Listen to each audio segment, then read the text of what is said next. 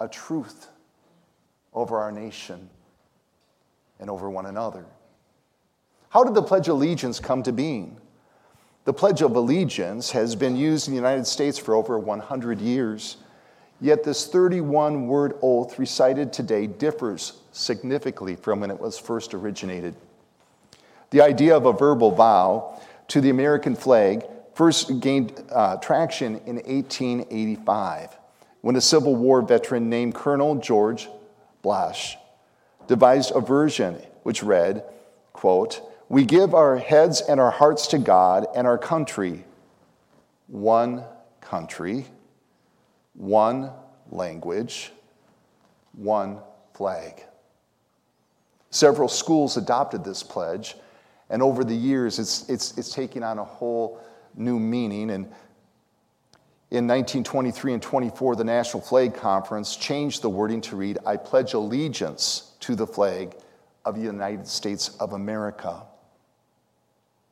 And in 1942, as World War II had broke out, Congress adopted the pledge and decreed that it should re- be recited holding the right hand over our hearts.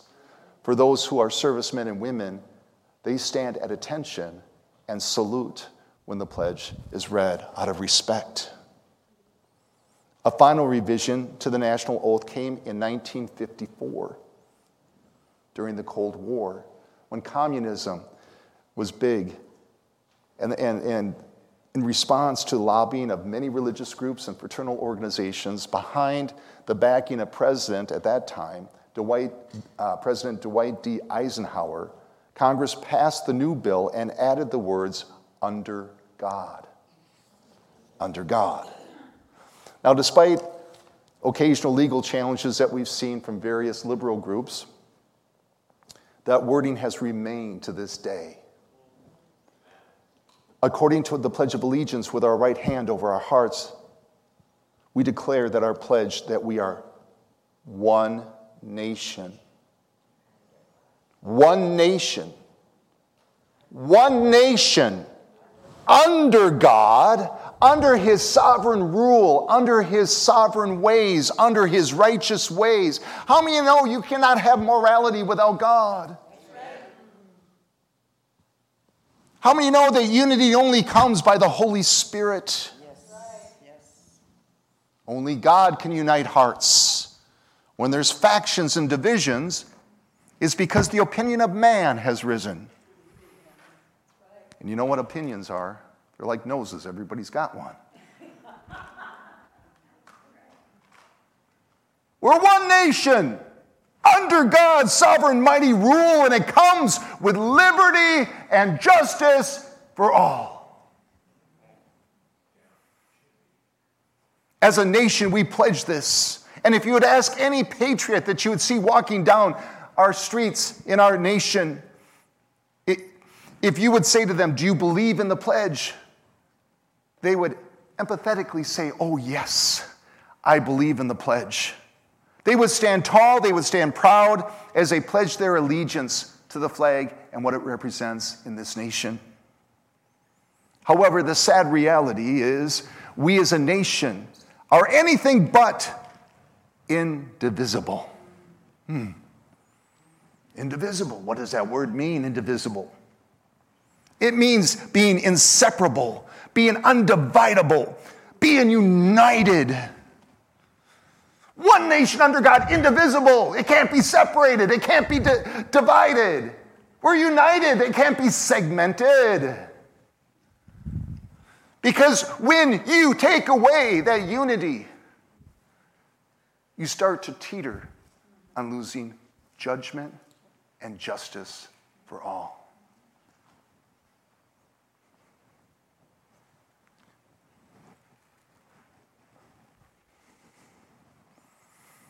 You know, we, we talk about, well, you know, really our founding fathers were all born again Christians and they all had a fervency for God and they loved God. But the reality is, they weren't all born again, spirit filled Christians. Let me read an article to you. I got this off the internet on God, GotQuestions.org. And the title of this article is Were the Founding Fathers of the United States Christian? Now, before you tune me out, just listen to this because I know what we all want to believe, right? And I got to point to this, so say, I will listen to you, Pastor. To you, Pastor. Okay, thank you. With words like God, Lord, and Creator found in the Declaration of Independence, it is easy to assume that the founders of the United States were Christians. John Adams, the nation's second president, said, quote, the Christian religion is above all the religions that ever prevailed or existed in ancient or modern times, the religion of wisdom, virtue, equity, and humanity. Benjamin Franklin, one of the signers of the Declaration of Independence, wrote to the Yale president at that time, Ezra uh, Stiles. He said this quote, I think the system of morals and Jesus' religion, as he left them to us, the best the, best the world has ever saw or is likely to see, unquote. Such statements imply that Christianity was influenced in the founders' lives. The reality is that the founding fathers were a diverse group of individuals. They were diverse. Just like today, we're diverse. We're not all the same. But listen, uh, there's uh, varied evidence as to the religious affiliation of several of the founders. George Washington is often cited as an Episcopalian. His public addresses contain many statements that support the claim that Washington was, in fact, a committed Christian. There is also evidence that Washington was also nominal in his faith. Thomas Jefferson made statements implying he was a Christian, but his brand of Christianity was dubi- dubious at best. Jefferson rejected the supernatural accounts of the Bible, the Trinity, and the incarnation of Christ. James Madison was Anglican, but he also argued to be a deist. And what was a deist? In a nutshell, a deist was this they called themselves Christians and they adhered to Christian traditions and holidays, right? But they had, they had various views on things of the Bible and they cut things out of the Bible. Sounds familiar to some Christians that call themselves Christians today in our world, right? But notice, they still honored Christian values. Okay?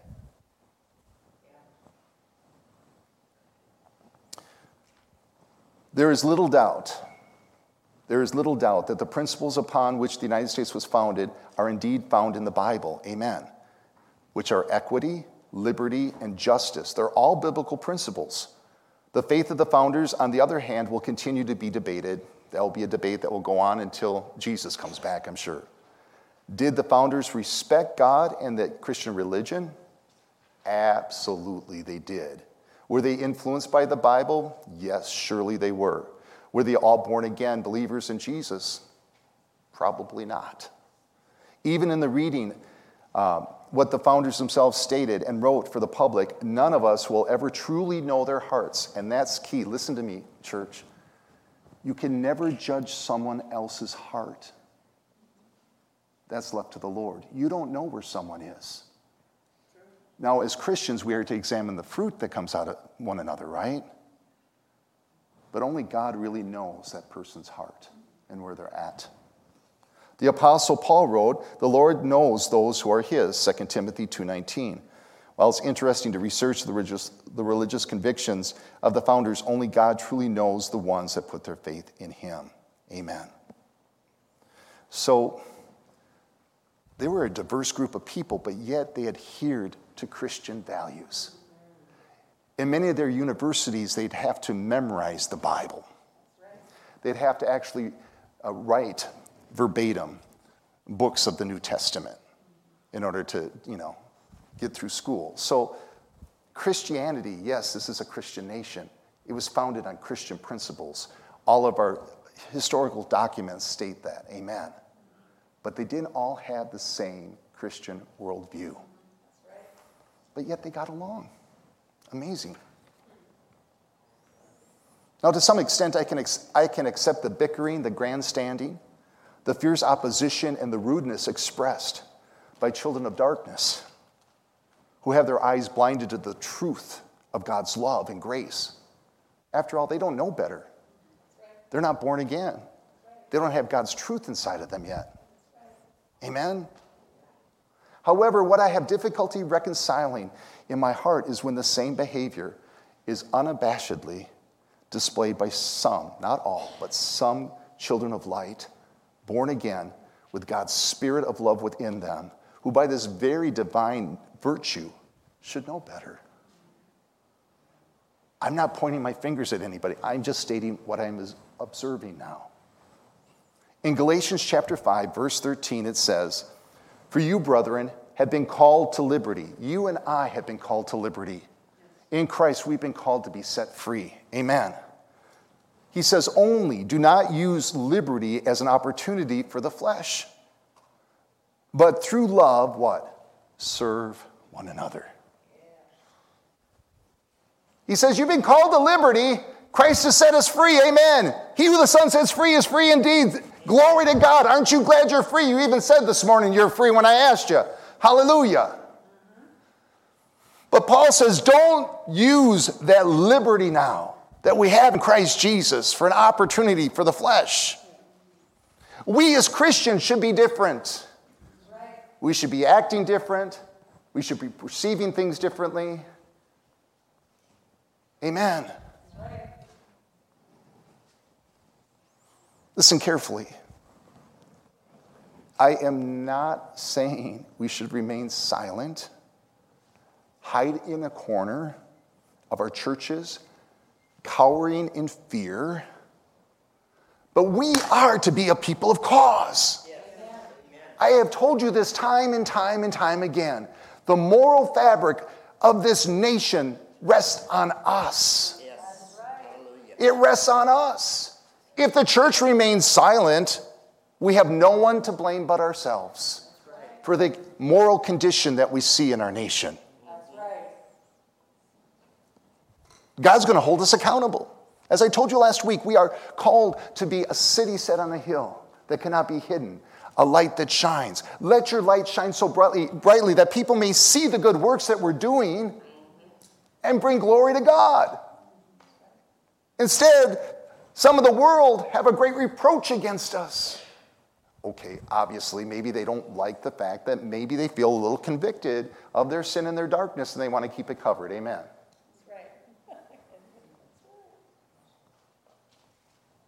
But realistically, honestly, you guys, does the world maybe have cause because of some of the behavior they've seen in us? To say that we're hypocrites. Or that we, you know, why come, why, why go to the church? They can't get along. They're bickering, they're fighting, they're not serving. There's no love in the church. What makes the church any different than what I'm doing out here in the world? But yet we've been set free, you see. And we're not to use that liberty now for a vice, to whenever our flesh wants to, just to lash out. But we are to come together like never before. Amen. No, if there's any hope for our nation, it begins with us. Look at your neighbor, it says, It begins with me. That wasn't convicting. Say it begins with me. I think of the story of David and Goliath. We know the story, don't we? The Philistines were coming against the children of Israel. We find it, this story, in 1 Samuel chapter 17. For, for, for 40 days, this big giant called Goliath was standing on one side of this, of this valley, and he was saying, Who's gonna fight me? And all the, the children of Israel, all the army of Israel, they were cowering. It's like, who wants to fight that guy? Who wants to do it? We'll draw straws to see who has to do it, right? And so they cowered every time this uncircumcised Philistine would shout out threats. But there was one, a little shepherd boy, 17 year old, redhead, freckled face, guy by the name of David. And so he had to bring, he had to bring food to his brothers that were serving in the army. So Jesse said, Go ahead, go, David, bring this food to your brothers. So as he's bringing the food to his brothers, he's getting close, and all of a sudden he hears this bad breath, ugly looking dude shouting these threats again, and he's going, Who is this guy? Right? Who is this uncircumcised Philistine that he should even uh, try to defile the army of the living God? And we, as Christian church in America, we should stand up when we see injustice and we should say, Who in the world do they think they are that they're defying the Almighty God, the God of righteousness and justice for all?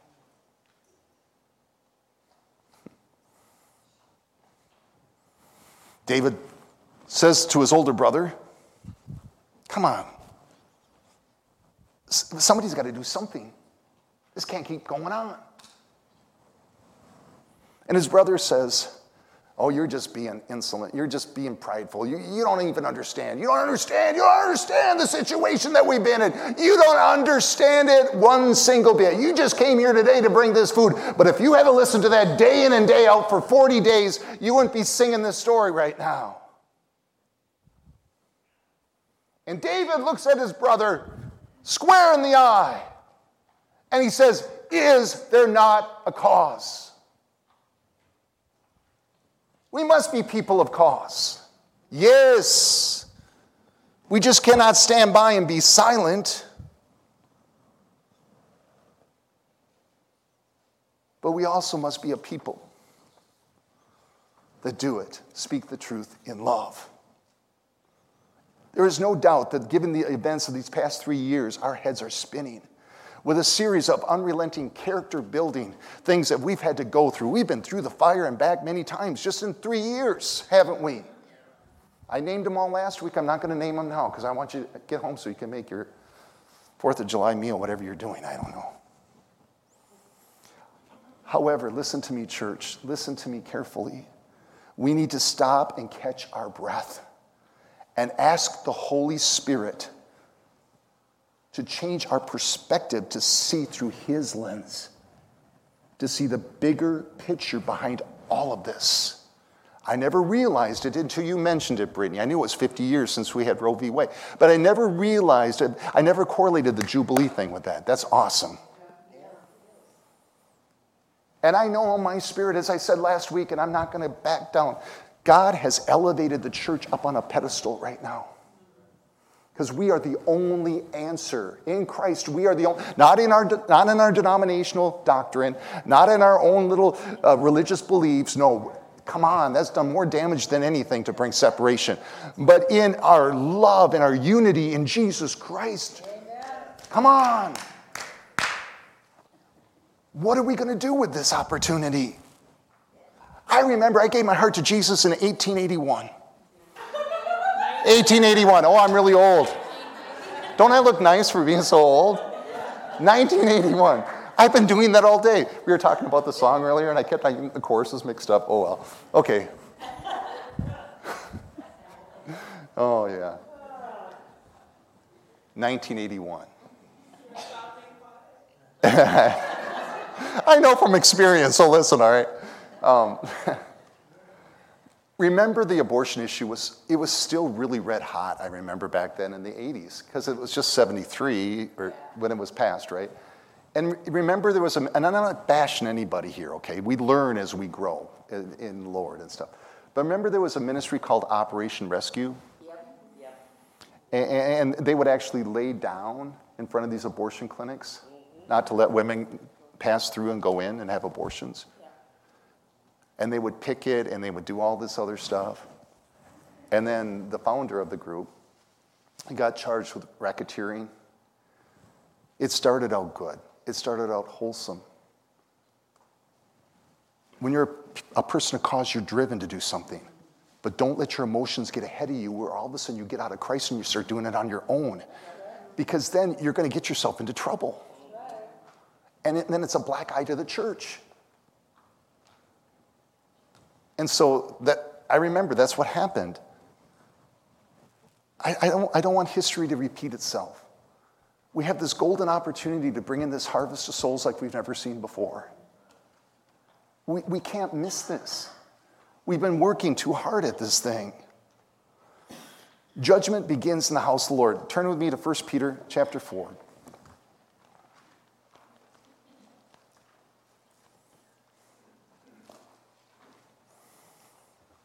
If you want to know how I keep on looking so young, just come and see me afterwards. I'll give you my secret. Uh, okay, here we go. Starting in verse 12. Peter says this, Beloved, do not think it strange concerning the fiery trial, which is to try you as to some strange thing that is happening to you. And this is everything that we've been going through through these last few years. It's been one trial after another. Amen. But rejoice to the extent that you partake of Christ's sufferings, that when his glory is revealed, uh, you may also be glad with exceeding joy. If you are reproached for the name of Christ, blessed are you, for the Spirit of glory and of God rests upon you. On their part, he is blasphemed, but on your part, he's glorified. But let none of your suffering as a murderer, a thief, an, an evildoer, or as a busybody in other people's matters. But if anyone suffers as a Christian, this is for you and me now, listen, let him not be ashamed, but let him glorify God in this manner. For the time has come for judgment to begin in the house of God, and if it begins with us first, what will be the end of those who do not obey the gospel of God? Now, if the righteous one is scarcely saved, where is the ungodly and the sinner? Where, where do they appear? Therefore, let those who suffer according to the will of God commit their souls to Him. This is key. Let the, you and I, who suffer according to the will of God, let us commit our souls, our minds, our wills, our emotion to the Lord, to Him, in doing good as to a faithful Creator. Amen. Let judgment begin. It begins in the house of God. What is judgment? Judgment is a decision or an opinion given after careful consideration. What is justice then? Justice is the quality of being just, righteous, equitable, moral justice or righteousness. Amen. As believers in Christ Jesus, as children of God, justice is first and foremost a relational thing. We cannot walk in justice, in the full righteousness of the Lord, unless we have that tight relationship with Him.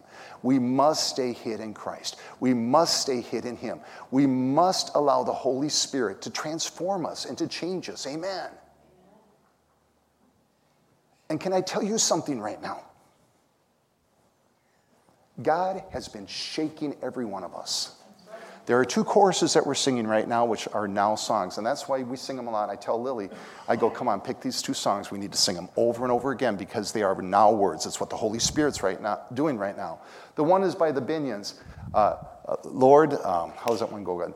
Lord, tear down the walls I built up, every wall I built up, every wall I built up. You know, because you deserve every piece of my heart, every piece of my heart, every piece of my heart. Lord, just tear down every wall. We've all put up walls. We've all made judgments, and we, those judge, judgments were not in Christ. They were judgments in our soul because we were so hurt and so wounded, and people didn't understand our view. And so we put up walls saying, I'm never going to get hurt again. I'm never going to get wounded again. So we put up these walls, and all of a sudden, we're not indivisible anymore. We're not, we're not, we're not united anymore. There's a separation that we have between one another, not only in the church, but those outside the church. We don't even want to relate to those outside the church. That's good, Pastor. And the other chorus is Lord, I will make room for you to do whatever you want to, to do whatever you want to do. And I love, I love the bridge. Shake up the ground of all my tradition, break down the walls of all my religion. Your ways are better, your ways are better. Let's get rid of the tradition. Yes. Let's kick out the religion. Amen. I talked to uh, uh, Bishop Swilly th- this week. I was meeting with that pastor. We were going to pray over his land, and all of a sudden he calls me, and I go, Oh my. Well, I got to take the call when my spiritual daddy calls me. So I'm talking to him, I said to the pastor, I'm sorry. I, I got to take this call. He, so he went back in his car, and, and we were talking. And I said, Bishop, I just want you to know when you came last September and you blew your trumpet, my life has not been the same. In fact, my life at times is more hellish than it was better before you came. And he starts laughing. and he goes, because we had a Zoom call um, the week before with all of, the, all of the other churches that he's helping out. And, and he goes, The Lord's reinventing all of us right now. And I said, Jeez. There's times I don't even know who Peter Barbie is. I, I, I, have no idea. I wake up in the morning, who am I? Where am I? What, what day is it? I don't know. Because everything has just been shattered. See, there's comfort in knowing, knowing something. It's, there's comfort in familiarity. But as we've been saying the first of the year, everything's changed. It's a new season, it's a new time. It is new. Say new. And God's not going to put new wine into old wineskins because the old wineskins, the old attitudes, the old behaviors, the old walls of tradition and, and religion, they can't contain this new thing that God's doing. Bishop Swilly said, Pete, I got to tell you this thing. I got this pastor's waiting. I got to tell you this. You just got to hear this. I said, okay. So he said, last weekend he was ministering in a church, and this guy was up there preaching, all of a sudden, he had a seizure. Everybody's freaking out. Bishop goes out there and he speaks life into him. He comes back. But he goes, What do you want to do? You want me to preach your message for you? you want to finish? The pastor said, I want to finish. He said, Okay. So they started it again. The pastor starts preaching again. This time, this preacher goes into a grand mal seizure, which is the granddaddy of all of them, and he went unconscious and he stopped breathing. People are screaming, call 911, call 911. Bishop runs up there and he says, I think his name was Mike. He goes, Mike, you get back into your body right now in Jesus' name. His eyes opened up. He felt great and he finished preaching his message.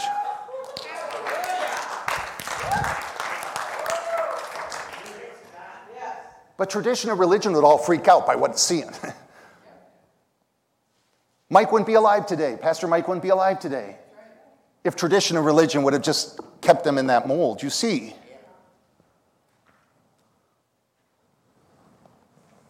Hmm. Justice is a relational thing. It begins in the house of God. Our ultimate example of justice is found in the life and person of Jesus Christ. He healed the sick, He defended the weak, he ultimately paid the price for you and me because of our sins. Amen. He took all the oppression, He took all the pain, He took all the garbage out to give us life, and that life in abundance.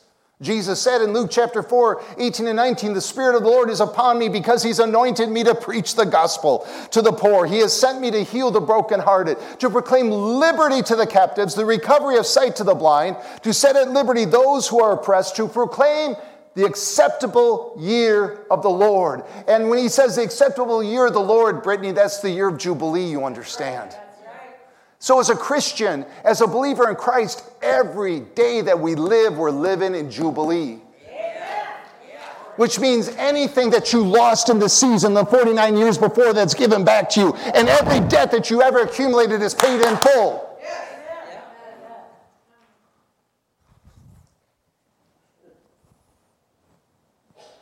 year of Jubilee. If we want to see a transformed nation, it begins with a transformed church.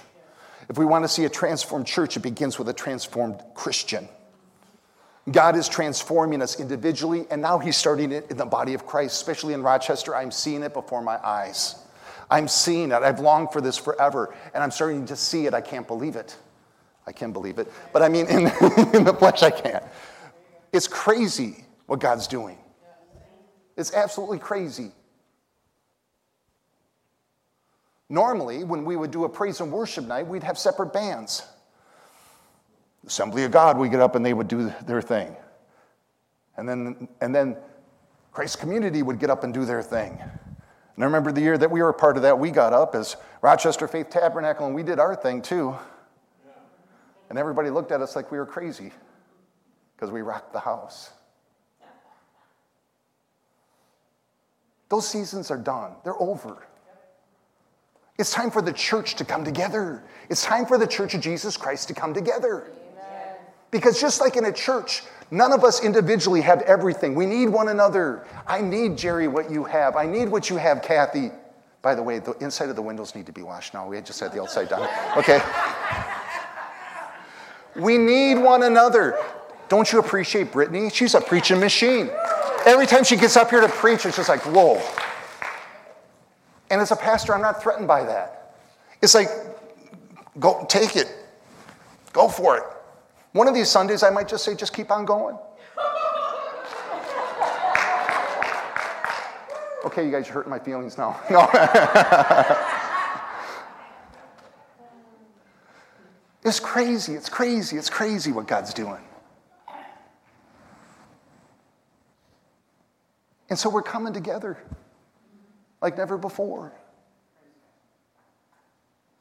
And we're going to start seeing change happen. Amen. See, if I was the devil, this is what I would do. all power and all authority has been stripped from him anyway. Jesus Christ has gained it all and he's given it to us. We don't even know the power that we have in Christ sometimes. I th- sometimes I just think we don't. So, what the devil does is, oh, well, I, I will just make him feel like they're not worthy and they can't, they can't be like Christ. And I, I just will just blind them, not believing who they are in Jesus. And, and I'll get them to just stay in that state because then they'll start bickering with one another and arguing over one another. Satan has no authority. He has no power. We have the authority. We have the power in Jesus' name. But we got to get past ourselves. And we need to come together. We need to link up together on that radio interview with KFSI. Paul Logan goes, So why are you all doing this? And I said, Because it's time. And I said, In the gospel, it talks about the story how Peter and the fishermen, they went out and they fished all night and they caught nothing. They come back in, and Jesus is running on land and he needs Peter's boat so he can preach. He gets into Peter's boat. He preaches afterwards. He tells Peter, Get back out there now with your net and go out and catch some fish.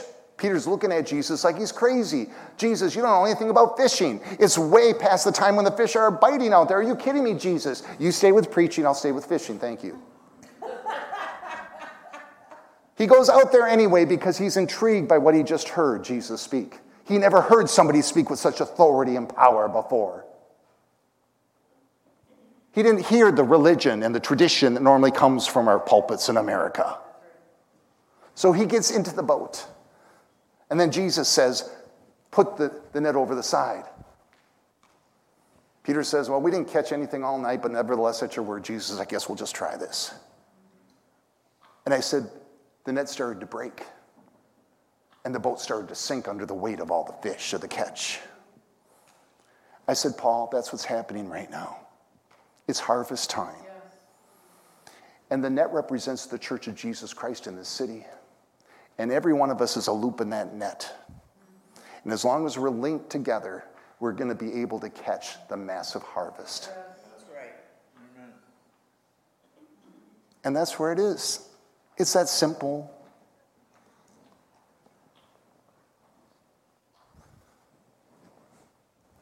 Oh, there's so much more I could share. The only thing, sectarianism, the walls of envy, strife, and division, they need to go. And the love of God needs to take center stage in us right now. Because 1 Corinthians 3 3, Paul says, For where there is envy, strife, and division, where there's envy, oh, I am envious of them because they got a bigger church and they even got a gym on their church now. Who cares? Anybody want to play basketball or do something in the gym? I'll call the pastor. I'll say, hey, I got somebody here at this church that wants to go play basketball. Could you open up your, your church gym so we can play basketball? I, who cares? Where there's envy, where there's strife, there's going to be division.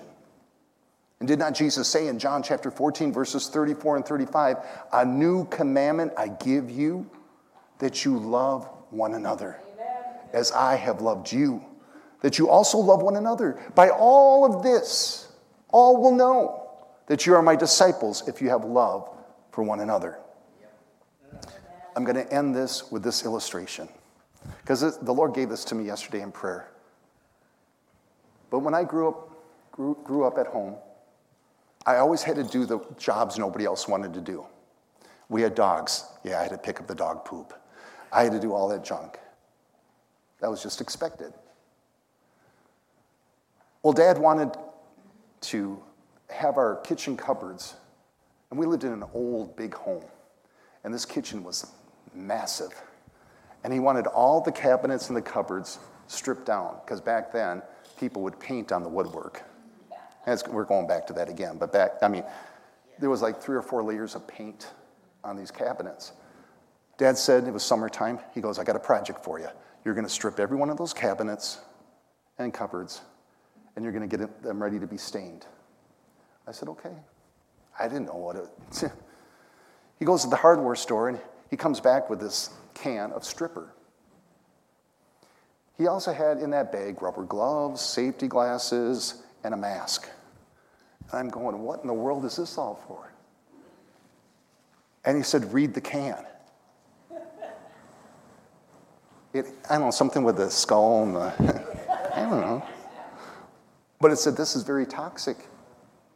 Do not breathe the fumes. Do not let it get in your eyes. And whatever you do, do not let it get on your skin because it will burn a hole in your skin. I'm going, great. So, Dad, I get to do this. This is wonderful. So I take and I put the stripper on, on the, on the outside of the cabinets, and I take a putty knife then and I start scraping it, right? Being careful not to dig into the wood. And then after that, I had to sand it. And then he had the fun job of getting to stain it. But anyway, I did my part. But the Lord reminded me about that. That's what the Holy Spirit's doing right now in all of us. He's removing the veneer of the old to get ready for the veneer of the new. And he's using a stripping agent to uproot the old junk that has kept you so tormented, has kept you so in poverty, has kept you so not walking in signs, wonders, and miracles. He's pushing it out. And so, if it's been a little stinky, that's why. I say all that to say this.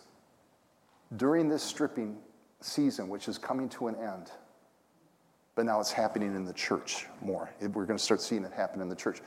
There are some churches, I was talking to Sister Eileen. She's head of the prayer thing for the, for the Franklin Graham meeting. There are some churches that called her irate and said, You take us off the prayer list. We do not want to be involved in that crusade whatsoever. And there's reasons why stupid reasons, petty reasons.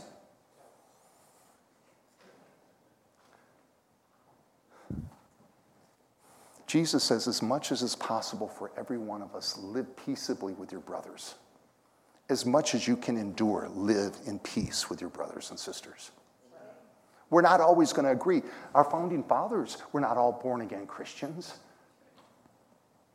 they had various views. But yet they agreed that Christianity was the best thing, and this is how this nation was going to be founded. To take in this harvest of souls, we're going to have to come together. So during the process, be careful what you touch, be careful what you smell, and be careful what you see. Let the Holy Spirit guide you in everything. because we are to be one nation under God, indivisible, with liberty and justice for all. Amen. Hallelujah. Stand to your feet.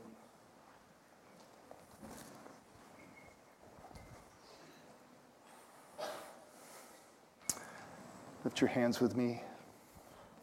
Father, we thank you and we praise you for your amazing love that you poured upon our hearts when you wooed us to come into this wonderful relationship with you through your Son, Jesus.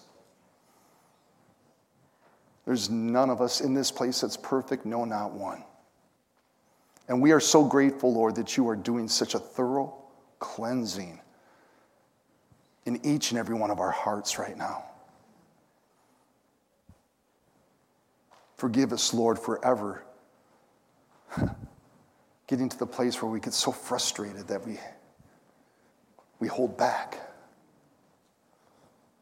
because we don't like the smell or we don't like what we're seeing or we can't seem to touch the thing that we once were able to touch. We trust in you, Lord, with all of our hearts. We don't lean onto our own understanding. In everything, we acknowledge you. In everything right now, everything we acknowledge you. And you direct our steps. I bless each and every one in this house today. I bless everyone in this church. I bless everyone who's watching by way of internet today. Father, I thank you that your church is rising up. We truly are a city that's set on a hill. We are your shining light not only as a church in this nation, but as a nation you called this nation to be a shining beacon of your love to the whole world. And so I thank you and I praise you, God, for just breaking down every wall, removing all the religion, all the tradition, and allowing you to pour into us your new, fresh wine for the season that's before us. I thank you and I praise you for this, Lord. You're so amazing. In Jesus' name, amen.